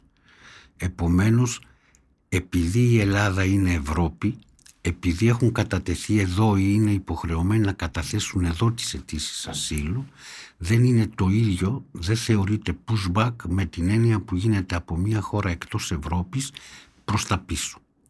Είναι μια διαφορετική νομική διαδικασία. Κάποιος μπορεί να μην εμπιστεύεται την Ελλάδα και να μην αισθάνεται ασφαλής εδώ και να θέλει να καταθέσει άσυλο στη Γερμανία. Ακούστε να σας πω κάτι. Δεν γίνεται έτσι. Ε, διότι μετά μπλέκουμε και θα κάνουμε εδώ πέρα μια διαμάχη αν εσείς είστε καλύτερος άνθρωπος και πιο συμπονετικός από μένα ή εγώ είμαι καλύτερος άνθρωπος ή πιο συμπονετικός από εσά και αυτό δεν βοηθάει ούτε τους λαούς ούτε τους πρόσφυγες και μετανάστες. Θέλω να πω τι σας είπα στην αρχή. Κράτος δικαίου. Εάν βγούμε να συζητήσουμε για τη μετανάστευση με βάση ποιοι είναι οι καλοί, ποιοι είναι οι κακοί, ποιοι είναι οι καλοί Έλληνες, ποιοι είναι οι κακοί Έλληνες, ποιοι είναι οι καλοί πρόσφυγες, ποιοι είναι οι κακοί πρόσφυγες, ποιοι είναι οι καλοί... Δεν πρόκειται να υπάρξει λύση. Η μετανάστευση και η προσφυγιά είναι κάτι πάρα πολύ σκληρό. Δεν έχει ανθισμένες αυλές και κήπους με λουλούδια και τέτοια πράγματα. Είναι άνθρωποι πάρα πολύ ταλαιπωρημένοι και είναι και άνθρωποι οι οποίοι, να σας πω κάτι, έρχονται από πολέμους, έρχονται από ανίποτη φτώχεια, θα μεταχειριστούν πολλούς τρόπους προκειμένου να παραμείνουν στην Ευρώπη. Τι είναι αυτό που τους διασφαλίζει και αυτούς και διασφαλίζει και τους λαούς μας; Η εφαρμογή του δικαίου. Γιατί ξεχνάμε όλοι ότι υπάρχει ένα πολύ προοδευτικό δίκαιο στο προσφυγικό. Πάρα πολύ προοδευτικό δίκαιο. Και υπάρχει και ένα δίκαιο το οποίο γίνεται όλο και προοδευτικότερο και στη μετανάστευση. Εάν μπλέξουμε τα συναισθήματα δεν πρόκειται να βρούμε λύση ούτε για τους λαούς μας ούτε για αυτούς τους ανθρώπους. Αντίθετα θα αφήσουμε να ξεσπάνε τα ρατσιστικά συναισθήματα. Και εμείς θα πηγαίνουμε να δώσουμε λίγο φαΐ, να δώσουμε λίγα ρούχα. Αυτά πρέπει να τα κάνει το κράτος και η αλληλεγγύη του λαού να βοηθάει το κράτος. Αυτό πρέπει να σας πω. Υπάρχει ένας τρόπος που πρέπει να βρεθεί για να χειριστεί κανείς αυτά τα ζητήματα. Ωραία, αυτό το κρατάω για την επόμενη ερώτηση που θέλω να σας κάνω. Απλά επειδή αυτή η ερώτηση ήταν ακριβώς αυτό. Αν μπορεί η Ελλάδα, έτσι ξεκινήσαμε, να σηκώσει το βάρος όχι, μόνη της. καμία χώρα. Γιατί σωστά καμία είναι αυτά που λέτε, μπορεί. ότι φυσικά πρέπει η Ελλάδα να είναι κράτος δικαίου. Το πρώτο που είπαμε είναι ότι καμία χώρα δεν μπορεί να αντικαταστήσει μια ήπειρο ή τον κόσμο λάκερο. Το δεύτερο όμως που πρέπει να πούμε είναι ότι αν ξανασυμβεί αυτό το οποίο συνέβη το 2015, η οποιαδήποτε χώρα είναι χώρα πρώτης υποδοχής έχει δύο δρόμους να διαλέξει. Ή να τους σώσεις στη θάλασσα ή να τους πνίξεις στη θάλασσα. Δεν έχει άλλη επιλογή. Το διεθνές δίκαιο λέει ότι τους σώζεις στη θάλασσα. Τους σώζεις στη θάλασσα θα πει τους βγάζεις στη στεριά. Επομένως η χώρα μας μπορεί να ταλαιπωρηθεί πολύ με το να ξαναμαζευτούν πάλι πάρα πολλοί πρόσφυγες και μετανάστες στη χώρα μας που θα είναι πάρα πολύ δύσκολη η διαχείρισή τους παρόλη την εμπειρία. Αλλά όταν κανείς λέει αυτό πρέπει να λέει στον κόσμο και ποια είναι η άλλη λύση. Η άλλη λύση είναι να τους πυροβολείς, να τους σκίζεις στις βάρκες, να τους πνίγεις στη θάλασσα. Δεν υπάρχει. Καλά, δεν νομίζω ότι υπάρχει σοβαρός άνθρωπος. Γίνονται όμως, κύριε. Που να λέει κάτι. Όχι, όχι, υπάρχει. Να, να, είναι κατά της εφαρμογής του διεθνούς δικαίου σας... ή το να λέει βεβαίως, να πνίξουμε τους πρόσφυγες. Και αν έχετε δει, είναι οι σμάγκλερ που τους πνίγουν τους πρόσφυγες. Έτσι, τους αναποδογυρίζουν τις βάρκες για να προκαλέσουν την διάσωσή τους. Αυτοί θέτουν τη ζωή τους σε κίνδυνο.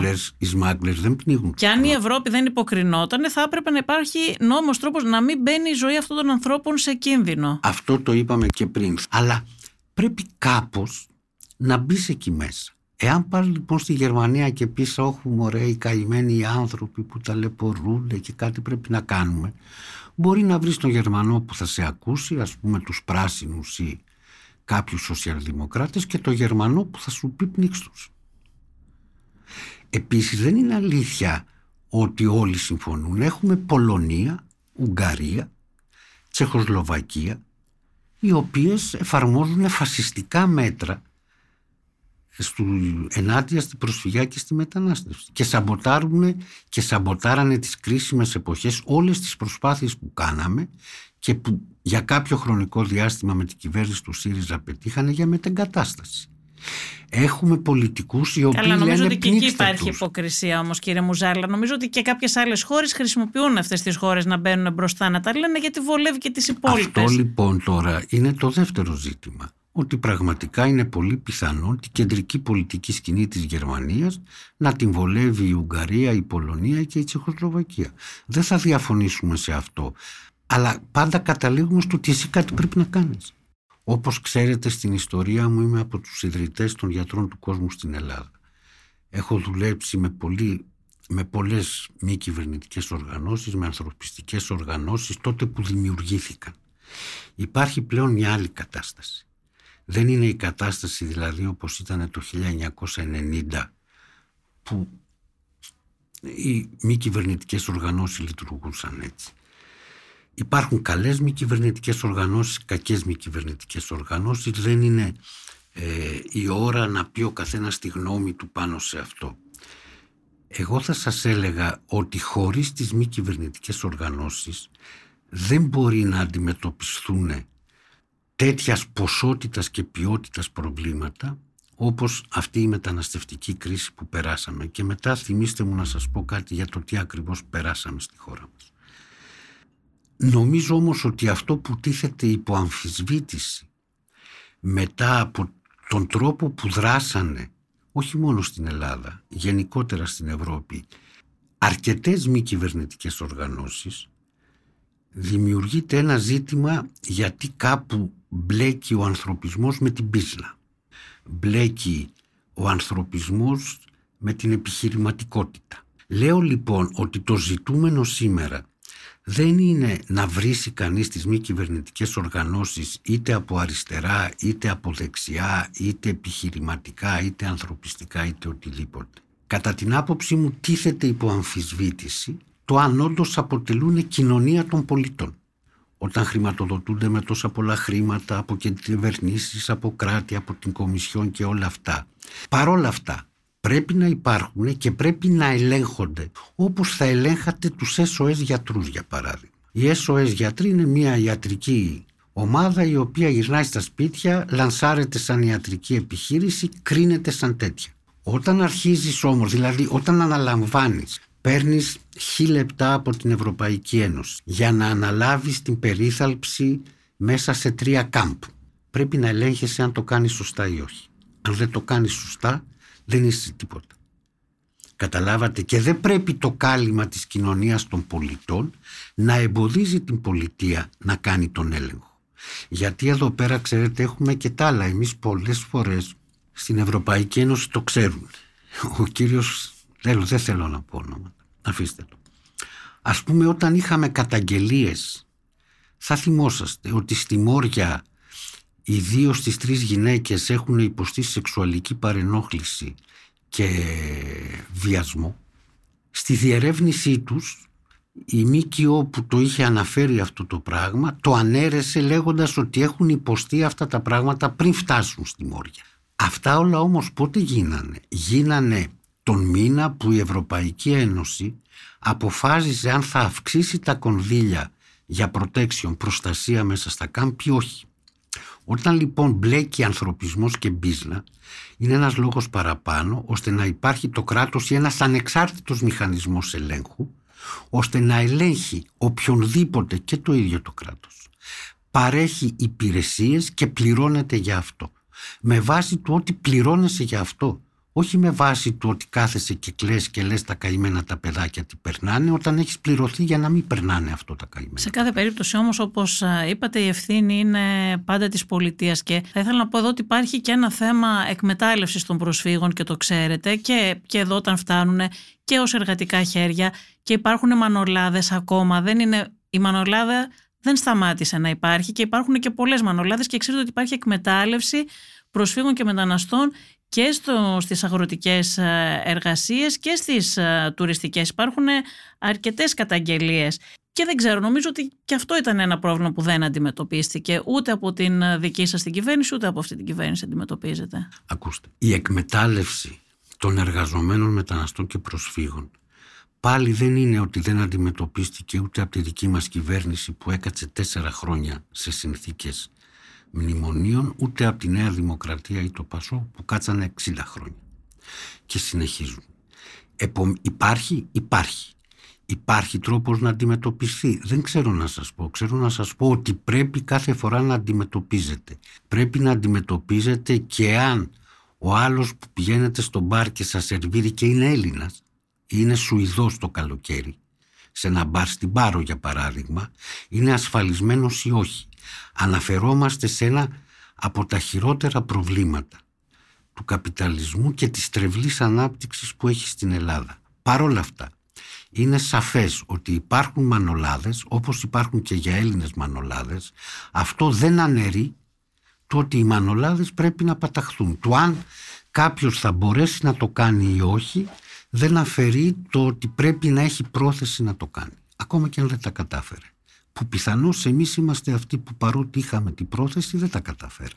Να πάμε λοιπόν τώρα και στο θέμα των pushbacks που ήθελα να ασχοληθούμε ιδιαίτερα. Το θίξατε εσείς βέβαια στην ε, αρχή πριν την, ε, την σειρά των ερωτήσεων που ήθελα να σας κάνω αλλά θέλω τώρα εδώ πέρα να τα πούμε έτσι λίγο πιο αναλυτικά. Η Ελλάδα έχει κατηγορηθεί από μη κυβερνητικές οργανώσεις κυρίως που ασχολούνται με το προσφυγικό μεταναστευτικό ότι κάνει pushback, αποτροπές στη θάλασσα ότι δεν επιτρέπει να εισέλθουν στα ελληνικά ύδατα άτομα που ενδεχομένως να θέλουν να υποβάλουν ε, αίτηση ασύλου και η κυβέρνηση αρνείται ότι κάνει pushback και εσείς έχετε πει ότι ο ΣΥΡΙΖΑ θα τις διερευνήσει και θα αποδώσει ευθύνες. Θα ήθελα να μου το εξηγήσετε λίγο αυτό, τι ακριβώς θα κάνετε.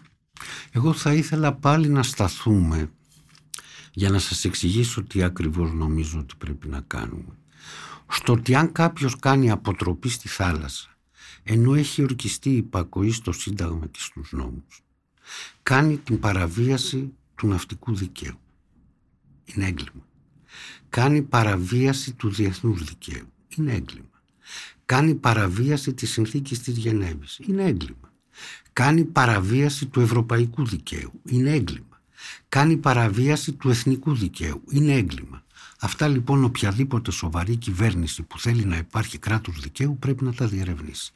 Οποιοδήποτε άλλος έχει μια άλλη άποψη ας βγει να την πει. Ότι εάν γίνονται εγκλήματα δεν χρειάζεται να διερευνήσουν.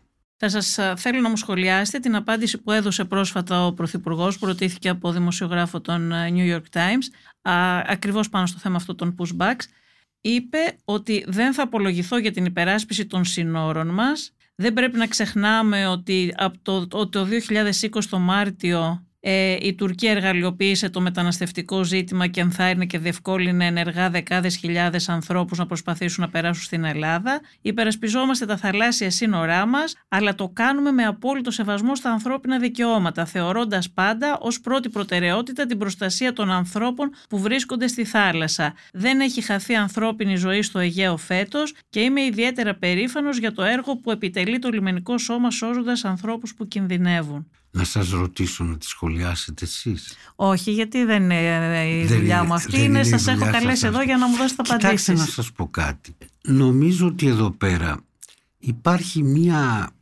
πολιτική ανέδειας από τον Πρωθυπουργό και στεναχωριέμαι. Εγώ πολύ σπάνια μιλάω επιθετικά. Εγώ δεν καταλαβαίνω. Φυλάμε τα σύνορά μας. Έρχεται η βάρκα με τους πρόσφυγες.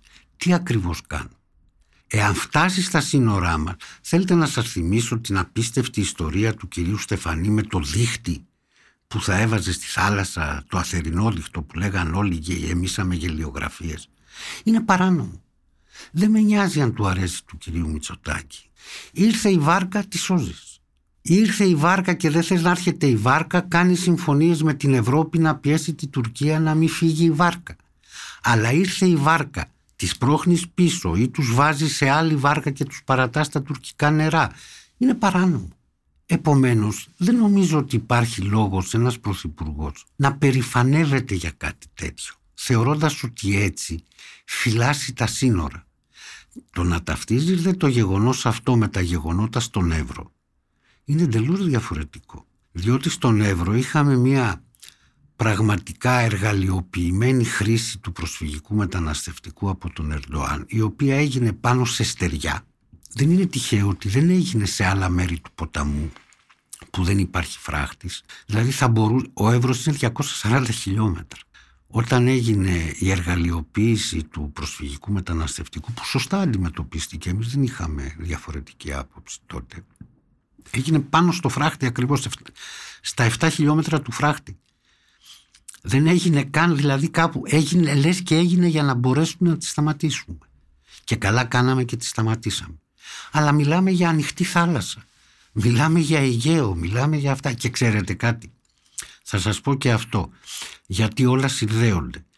Το να κάνεις τη διάσωση είναι ζήτημα εθνικών συνόρων μια τεράστια διαμάχη διπλωματική που έχουμε με την Τουρκία και που γίνεται πρακτικά είναι σε ποιες περιοχές κάνει την διάσωση η Τουρκία και σε ποιες περιοχές κάνουμε τη διάσωση εμείς.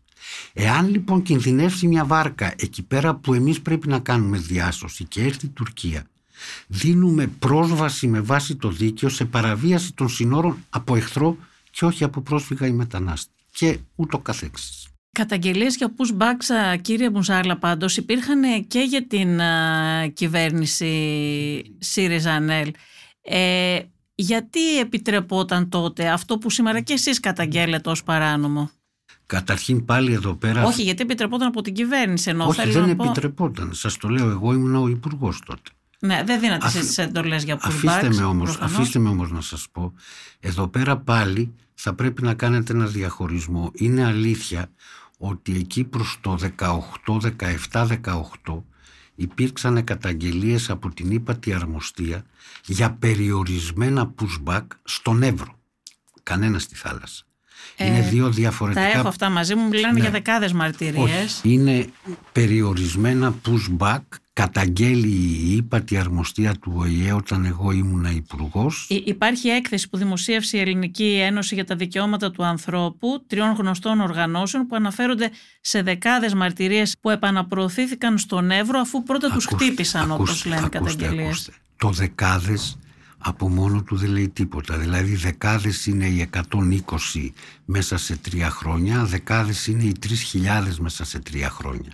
Εγώ λοιπόν δεν έχω καμία αντίρρηση ότι υπήρξαν καταγγελίες για λίγες τέτοιες δεκάδες, παρέπεμψα το θέμα για διερεύνηση στα αρμόδια όργανα του κράτους και έκανα σαφές και με εγκύκλιο ότι απαγορεύεται το pushback, η επαναπρόθεση. Τώρα, Εάν υπήρχαν και μηχανισμοί οι οποίοι λειτουργούσαν λίγο παρακρατικά ή οτιδήποτε άλλο και δεν μπορέσανε να ελεγχθούν, αυτό δεν αναιρεί ότι η επίσημη πολιτική με εντολές ήταν όχι. Και αυτά έγιναν στον Εύρο, όχι στη θάλασσα. Μία υπόθεση για την οποία έχω κάνει και προσωπικά ρεπορτάζ είναι η περίπτωση ενός αριστερού αντικαθεστωτικού δημοσιογράφου του Μουράτ Τσιοπάν είναι από τις πιο κραυγαλαίες περιπτώσεις.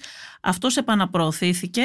Ε, στην άλλη πλευρά του Εύρου τον περίμεναν Τούρκοι αστυνομικοί και τώρα αυτή τη στιγμή είναι για τέταρτη χρονιά στις τουρκικές φυλακές για ένα εξώφυλλο που δεν άρεσε στον Ερντογάν. Αυτόν τον άνθρωπο, ο άνθρωπος έχει καταγγείλει ότι πέρασε από τον Εύρο στην Ελλάδα, έχει όλα τα χαρακτηριστικά του πολιτικού πρόσφυγα, διωκόταν από το καθεστώς Ερντογάν, ε, για ένα εξώφυλλο όπως σας είπα στο περιοδικό που ήταν ε, αρχισυντάκτης το οποίο δεν άρεσε ήρθε εδώ τον συνέλαβαν τον έβαλαν σε ένα βανάκι του κλείσανε τα μάτια και τον περάσαν απέναντι που τον περίμενε η τουρκική αστυνομία τον συνέλαβε και έκτοτε είναι στη φυλακή. Διαφωνούμε απόλυτα με αυτό εάν έγινε η διαφορά μας είναι αυτή Διαφωνούμε απόλυτα με αυτό εάν έγινε. Εξέδωσε εγκύκλιο εγώ, εξέδωσε εγκύκλιο ο κύριος Βίτσας, εξέδωσε εγκύκλιο η αστυνομία. Δεν μπορώ να διαψεύσω αυτόν τον άνθρωπο. Δεν μπορώ να ισχυριστώ ότι στα δικά μου τα χρόνια δεν γίνανε κάποιες καταστάσεις που δεν θα έπρεπε να γίνουν. Είναι όμως διαφορετικό να σας πω και κάτι. Γιατί δεν μου διαβάσατε καμία ανακοίνωση από τις εκατοντάδες ΜΚΟ που μιλάνε για pushback στη θάλασσα; Μας, σας, για ποιο εννοείτε, για τη δική σας την περίπτωση; Όχι, για την περίπτωση της Νέας Δημοκρατία. Της Νέας Δημοκρατίας σας το είπα πάρα πολλές φορές. Ανέφερα για τις ΜΚΟ που καταγγέλνουν την κυβέρνηση. Το έχω πει τέσσερις φορές αυτό. Αυτό που λέτε για τον Εύρο, δέχομαι ότι μπορεί να συνέβη. Δέχομαι ότι αν συνέβη ήταν έξω από την πολιτική της κυβέρνησής μας και ότι κάναμε προσπάθειες να μην συμβαίνει. Δηλαδή θέλω να πιστεύω ότι δεν υπήρξε ένα παρακύκλωμα ας πούμε μέσα στην αστυνομία ή κάπου αλλού που και αυτό το διερευνούσαμε αλλά υπήρξε κάποιος πολύ φανατικός ο οποίος υπερεύει το καθήκον του. Αυτό δεν αφαιρεί την ευθύνη από την κυβέρνησή μας. Έτσι, αλλά το διερευνούσαμε για να σταματήσει αυτό το πράγμα. Τις παίρναμε πολύ σοβαρά υπόψη μας αυτές τις καταγγελίες. Εγώ δεν βγήκα ποτέ να πω ότι ξέρετε η UNHCR λέει ψέματα. Ότι ξέρετε η τάδε Δεν παραδέχτηκε ποτέ κανείς από την κυβέρνηση ότι γίνονται επαναπροωθήσεις στον όχι, Εύρο. Όχι, κάθε άλλο, κάθε άλλο, συγχωνόμη. Η κυβέρνηση παραδέχτηκε την πιθανή βασιμότητα αυτών των καταγγελιών διατάσσοντας έρευνες για το αν γίνονται ε, τέτοιου είδους πράγματα στον Εύρο. Μια κυβέρνηση δεν μπορεί να δεχτεί την άποψη της UNHCR. Αυτό που οφείλει να κάνει είναι να διερευνήσει αν αυτή η άποψη ισχύει ή όχι. Εάν στον Εύρο έγινε κάτι, εδώ πέρα υπάρχει το ότι υπήρξαν εντολές από το Υπουργείο το δικό μου, από το Υπουργείο της Εθνικής Άμυνας, από το Υπουργείο του Προπό με τον κύριο Τόσκα, να διερευνηθεί και έφυγε εντολή ας πούμε στα σώματα ασφαλείας ότι εμείς είμαστε αντίθετοι με αυτό το πράγμα. Ε, είναι προφανές ότι δεν μπορείς να ελέγξεις τα πάντα. Δεν έχω κανένα λόγο να αρνηθώ του ότι το είδαμε λιγότερο σοβαρά πιθανώς από ό,τι έπρεπε. Εάν μου πείτε ότι έπρεπε να κάνω άλλα δέκα πράγματα για αυτό θα σας πω δεν έχετε άδικο. Μπορεί να έπρεπε να τα κάνω που εκείνη την ώρα δεν τα είδα. Αλλά είναι δύο διαφορετικά πράγματα.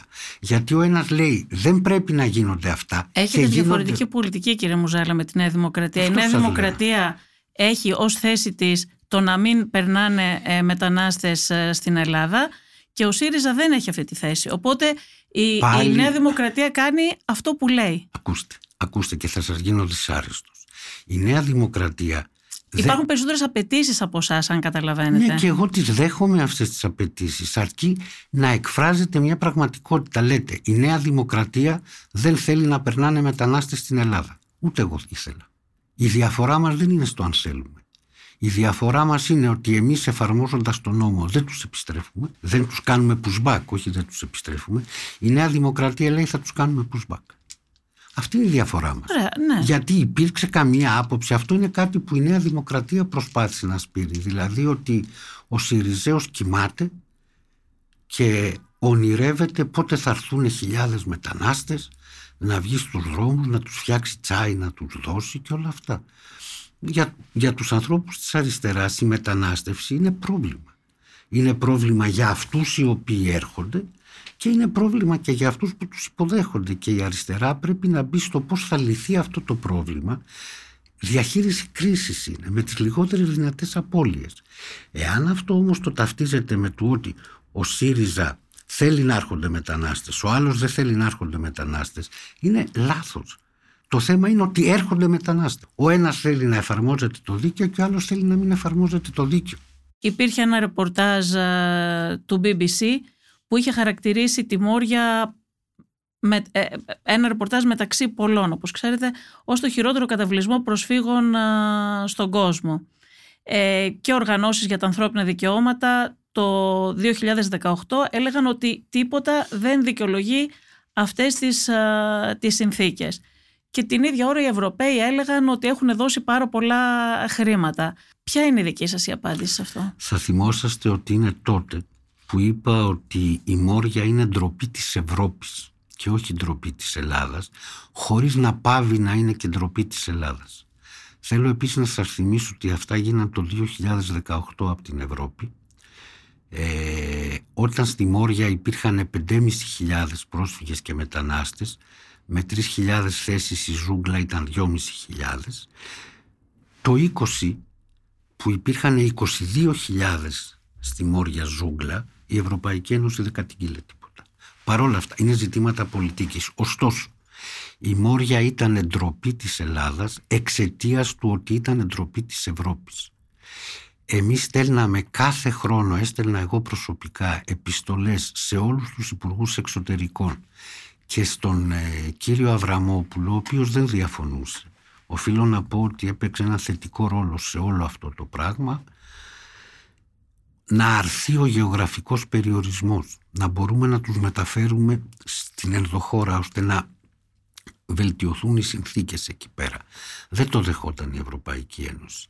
Εάν το κάναμε θα ρισκάραμε την δήλωση Ευρώπης-Τουρκίας. Δεν θέλαμε να τη ρισκάρουμε τη δήλωση Ευρώπης-Τουρκίας. Προσπαθήσαμε να κρατήσουμε το λογαριασμό ποτέ στα χρόνια μου δεν υπερεύει τις 5.500 όταν λέω όμως 5.500 είναι 3.000 σε συνθήκες κάμπ και 2.500 η ζούγκλα. Σε πολύ κακές συνθήκες. Δεν είμαι περήφανος για αυτό το πράγμα. Δεν μπορούσε να γίνει αλλιώς. Και μια τελευταία ερώτηση που θα ήθελα να σας κάνω είναι γιατί δεν υπήρξε και δεν υπάρχει ούτε και τώρα διαφάνεια στο θέμα της οικονομικής διαχείρισης των ευρωπαϊκών κονδυλίων. Να μπορεί δηλαδή ένας πολίτης με ένα κλικ να βλέπει όλες τις δαπάνες και να ξέρει πού πήγε τι. Ξέρετε αυτό είναι ένα πάρα πολύ σοβαρό θέμα το οποίο ε, μεταφέρεται λάθος συνέχεια, όχι από εσά μόνο, από όλους. Όσον αφορά τα χρήματα που πήρε το ελληνικό κράτος, μπορείτε να βρείτε και το παραμικρό σεντ πατώντας τη διάβγεια. Δηλαδή πήρε το Υπουργείο Εθνικής Άμυνας, λέω ένα νούμερο τυχαίο εγώ, 100 δραχμές. Μπαίνοντας στη διάβγεια, μπορείτε να βρείτε πού ξοδεύτηκαν αυτές οι Δεν ισχύει αυτό. Είναι πολύ πολύπλοκο το σύστημα της διάβγειας και δεν είναι καθόλου όχι, εύκολο όχι, να βρει κάποιος. Ισχύει ε, απόλυτα. Ισχύει απόλυτα. Δεν υπάρχει ούτε μία. Εγώ δεν λέω ότι στη διάβγεια, από τη διάβγεια θα δείτε αν ξοδεύτηκαν καλά ή όχι. Εγώ λέω ότι και μία δραχμή να ξόδεψε το ελληνικό δημόσιο είναι αναρτημένη στη διάβγεια. Ψάξτε να βρείτε αν τη ξόδεψε καλά ή όχι, να τελειώσω. Αυτό το οποίο δεν μπορέσαμε να κάνουμε και δεν μας επέτρεπε η νομοθεσία να κάνουμε είναι να ελέγξουμε άλλες οργανώσεις, όχι το κράτος, μη κυβερνητικές οργανώσεις, πώς αξιοποίησαν τα λεφτά που πήραν. Αυτό υπόκειται σε νομοθεσία της Ευρωπαϊκής Ένωσης, πληρώνονται από την Ευρωπαϊκή Ένωση και δεν είχαμε αυτή τη δυνατότητα και το έχω δηλώσει επανειλημμένα στη Βουλή. Εντάξει, θα μια μικρή ένσταση απλώς για τη διάβια ανεβαίνουν κάποια πράγματα στη διάβια και τότε και τώρα και τώρα η κυβέρνηση χρησιμοποιεί αυτή τη δικαιολογία, αλλά ανεβαίνουν αποσπασματικά. Αχ, γιατί κάνετε τέτοιες ταυτίσεις γιατί... και τότε και τώρα. Δεν σας λέω δικαιολογία, ναι. σας λέω ψάξτε το όμως. Είστε δημοσιογράφος. Ναι. Ψάξτε το. Επειδή το έχω ψάξει, γι' αυτό σας το λέω. Ψάξτε το και διαψεύστε με. Δεν υπάρχει ούτε μία δραχμή που να έδωσε το ελληνικό δημόσιο από χρήματα που πήρε είτε από χρήματα του προπολογισμού του που να μην έχει σηκωθεί και να είναι γνωστή. Όταν κάποια πράγματα ανεβαίνουν ξοδεύτη... αποσπασματικά, ανεβαίνουν με τον τρόπο. Έχει σημασία το πώς ανεβαίνει μια πληροφορία και πού ανεβαίνει. Επομένως, αυτό για το οποίο εσείς λέτε δεν είναι ότι δεν έγινε γνωστό που ξοδευτήκαν τα λεφτά. Είναι ότι πιθανώς έχετε ενστάσεις σε αυτό που έγινε γνωστό. Εντάξει, ψάξτε το και αν βρείτε κάτι, δεν εγώ σας είπα ακριβώς αυτό. Εννοώ ότι θα μπορούσε να γίνει και να σας πω κάτι ωραία. Αφήστε την περίοδο τη δική σας, αφού δεν θέλετε. Α συζητήσουμε τώρα για την κυβέρνηση. Δεν υπάρχει διαφάνεια ούτε αυτή τη στιγμή. Δηλαδή, το θέμα δεν είναι να ανεβάζει η κυβέρνηση, για παράδειγμα, κάποιες αποσπασματικές δαπάνες. Το θέμα είναι να υπάρχει ένας απολογισμός και το λέω αυτό για να αποτρέπετε, γιατί αναφερθήκατε κι εσείς πριν σε κάποιες περιπτώσεις που υπάρχουν business με την κακή την έννοια, ώστε να αποτρέπετε αυτό το πράγμα. Να ξέρουμε ότι τα χρήματα που δίνονται για το προσφυγικό πηγαίνουν στο προσφυγικό, δεν πάνε κάπου αλλού. Να υπάρχει ε, κάπου που να μπορεί ο πολίτης να μπαίνει και να βλέπει όλα τα έξοδα, πού δίνονται, πώς γίνονται και να είναι ενημερωμένος, ώστε να υπάρχει λογοδοσία. Να σας πω το εξής, για να έχω και μία πιο καθαρή θέση. Δεν είναι καινούριο το έχω πει στη Βουλή τρεις φορές αυτό το πράγμα και γι' αυτό το λόγο σταμάτησα και οι επιθέσεις. Προϋπόθεση για να αναλάβω το Υπουργείο Μετανάστευσης ήταν να μην έχω καμία εμπλοκή στα οικονομικά. Και γι' αυτό το λόγο φτιάχτηκε μια επιτροπή που διαχειριζόταν τα οικονομικά και στα οποία εγώ δεν είχα καμία συμμετοχή. Επομένως δεν έχω κανένα λόγο να υπερασπιστώ τον εαυτό μου. Δεν σας λέω ότι ο Κώστας για παράδειγμα που διαχειρίστηκε 100 εκατομμύρια ευρώ τα διαχειρίστηκε σωστά. Δεν λέω αυτό. Λέω ότι ο Κώστας ξέρουμε που πήγαν τα 100 εκατομμύρια ευρώ. Δείτε αν έχει γίνει απάτη, δεν έχει γίνει απάτη. Η... Έχουν γραφτεί πολλά ρεπορτάζ, το ξέρετε από συναδέλφου που έχουν κάνει έρευνες. Έχουν γραφτεί ρεπορτάζ έχει γραφτεί του ότι... Και για τη σύντηση των προσφύγων και τότε για κάποιον που είχε αναλάβει το Υπουργείο Άμυνας επί Πάνου Καμένου υπήρχαν ακούστε, ακούστε να σας πω κάτι. Και Εγώ δεν έρχομαι να αμφισβητήσω αυτό ή το άλλο. Εγώ πριν αμφισβήτησα το ότι δεν ξέρουμε που πήγαν τα λεφτά. Ξέρουμε. Πήγανε πάντα σωστά, υπήρξαν περιπτώσεις κακοδιαχείρισης. Εγώ θα σας έλεγα ότι η γενική εικόνα είναι όχι. Χρειάζεται διαφάνεια Βέβαια και χρειάζεται διαφάνεια. Αλλά δεν νομίζω ότι υπήρξε διαφάνεια. Υπήρξε κακή διαχείριση σε κάποια πράγματα. Δεν έχει βγει κάτι τέτοιο. Μπορεί να υπήρξε όμως. Δεν, δεν είναι εκεί που θα σας πω εγώ αυτό ή το άλλο. Ωραία κύριε Μουζάλα, σας ευχαριστώ πάρα πολύ. Και εγώ σας ευχαριστώ και θέλω να ομολογήσω το εξής. Ότι ήσασταν μια εξαιρετικά καλή δημοσιογράφος, δεν σας απονέμω εύσημα, στην πρόκληση. Και οι προκλήσεις σας ε, ακόμα και αν καμιά φορά φάνηκε ότι τις αντιμετώπισα λίγο πιο ισχυρά από ό,τι θα έπρεπε ήταν μια αφορμή για μια πάρα πολύ καλή και δημιουργική συζήτηση. Σας ευχαριστώ πολύ γιατί ξέρετε δεν θα έχει νόημα και μια συζήτηση είμαστε και δυο καλοί και τι καλά που πήγαμε και τι θα κάνουμε στη ζωή μας οπότε αυτές οι προκλήσεις βοήθησαν να γίνει μια συζήτηση πιο ουσιαστική και σας ευχαριστώ πολύ. Να είστε καλά, ευχαριστώ πολύ. Γεια σας. Ήταν το Life of Politics και η Βασιλική Σιούτη. Μαζί μας σήμερα ήταν ο πρώην ε, Υπουργός Μεταναστευτικής Πολιτικής, ε, κύριος Γιάννης Μουζάλας. Είναι τα podcast της Life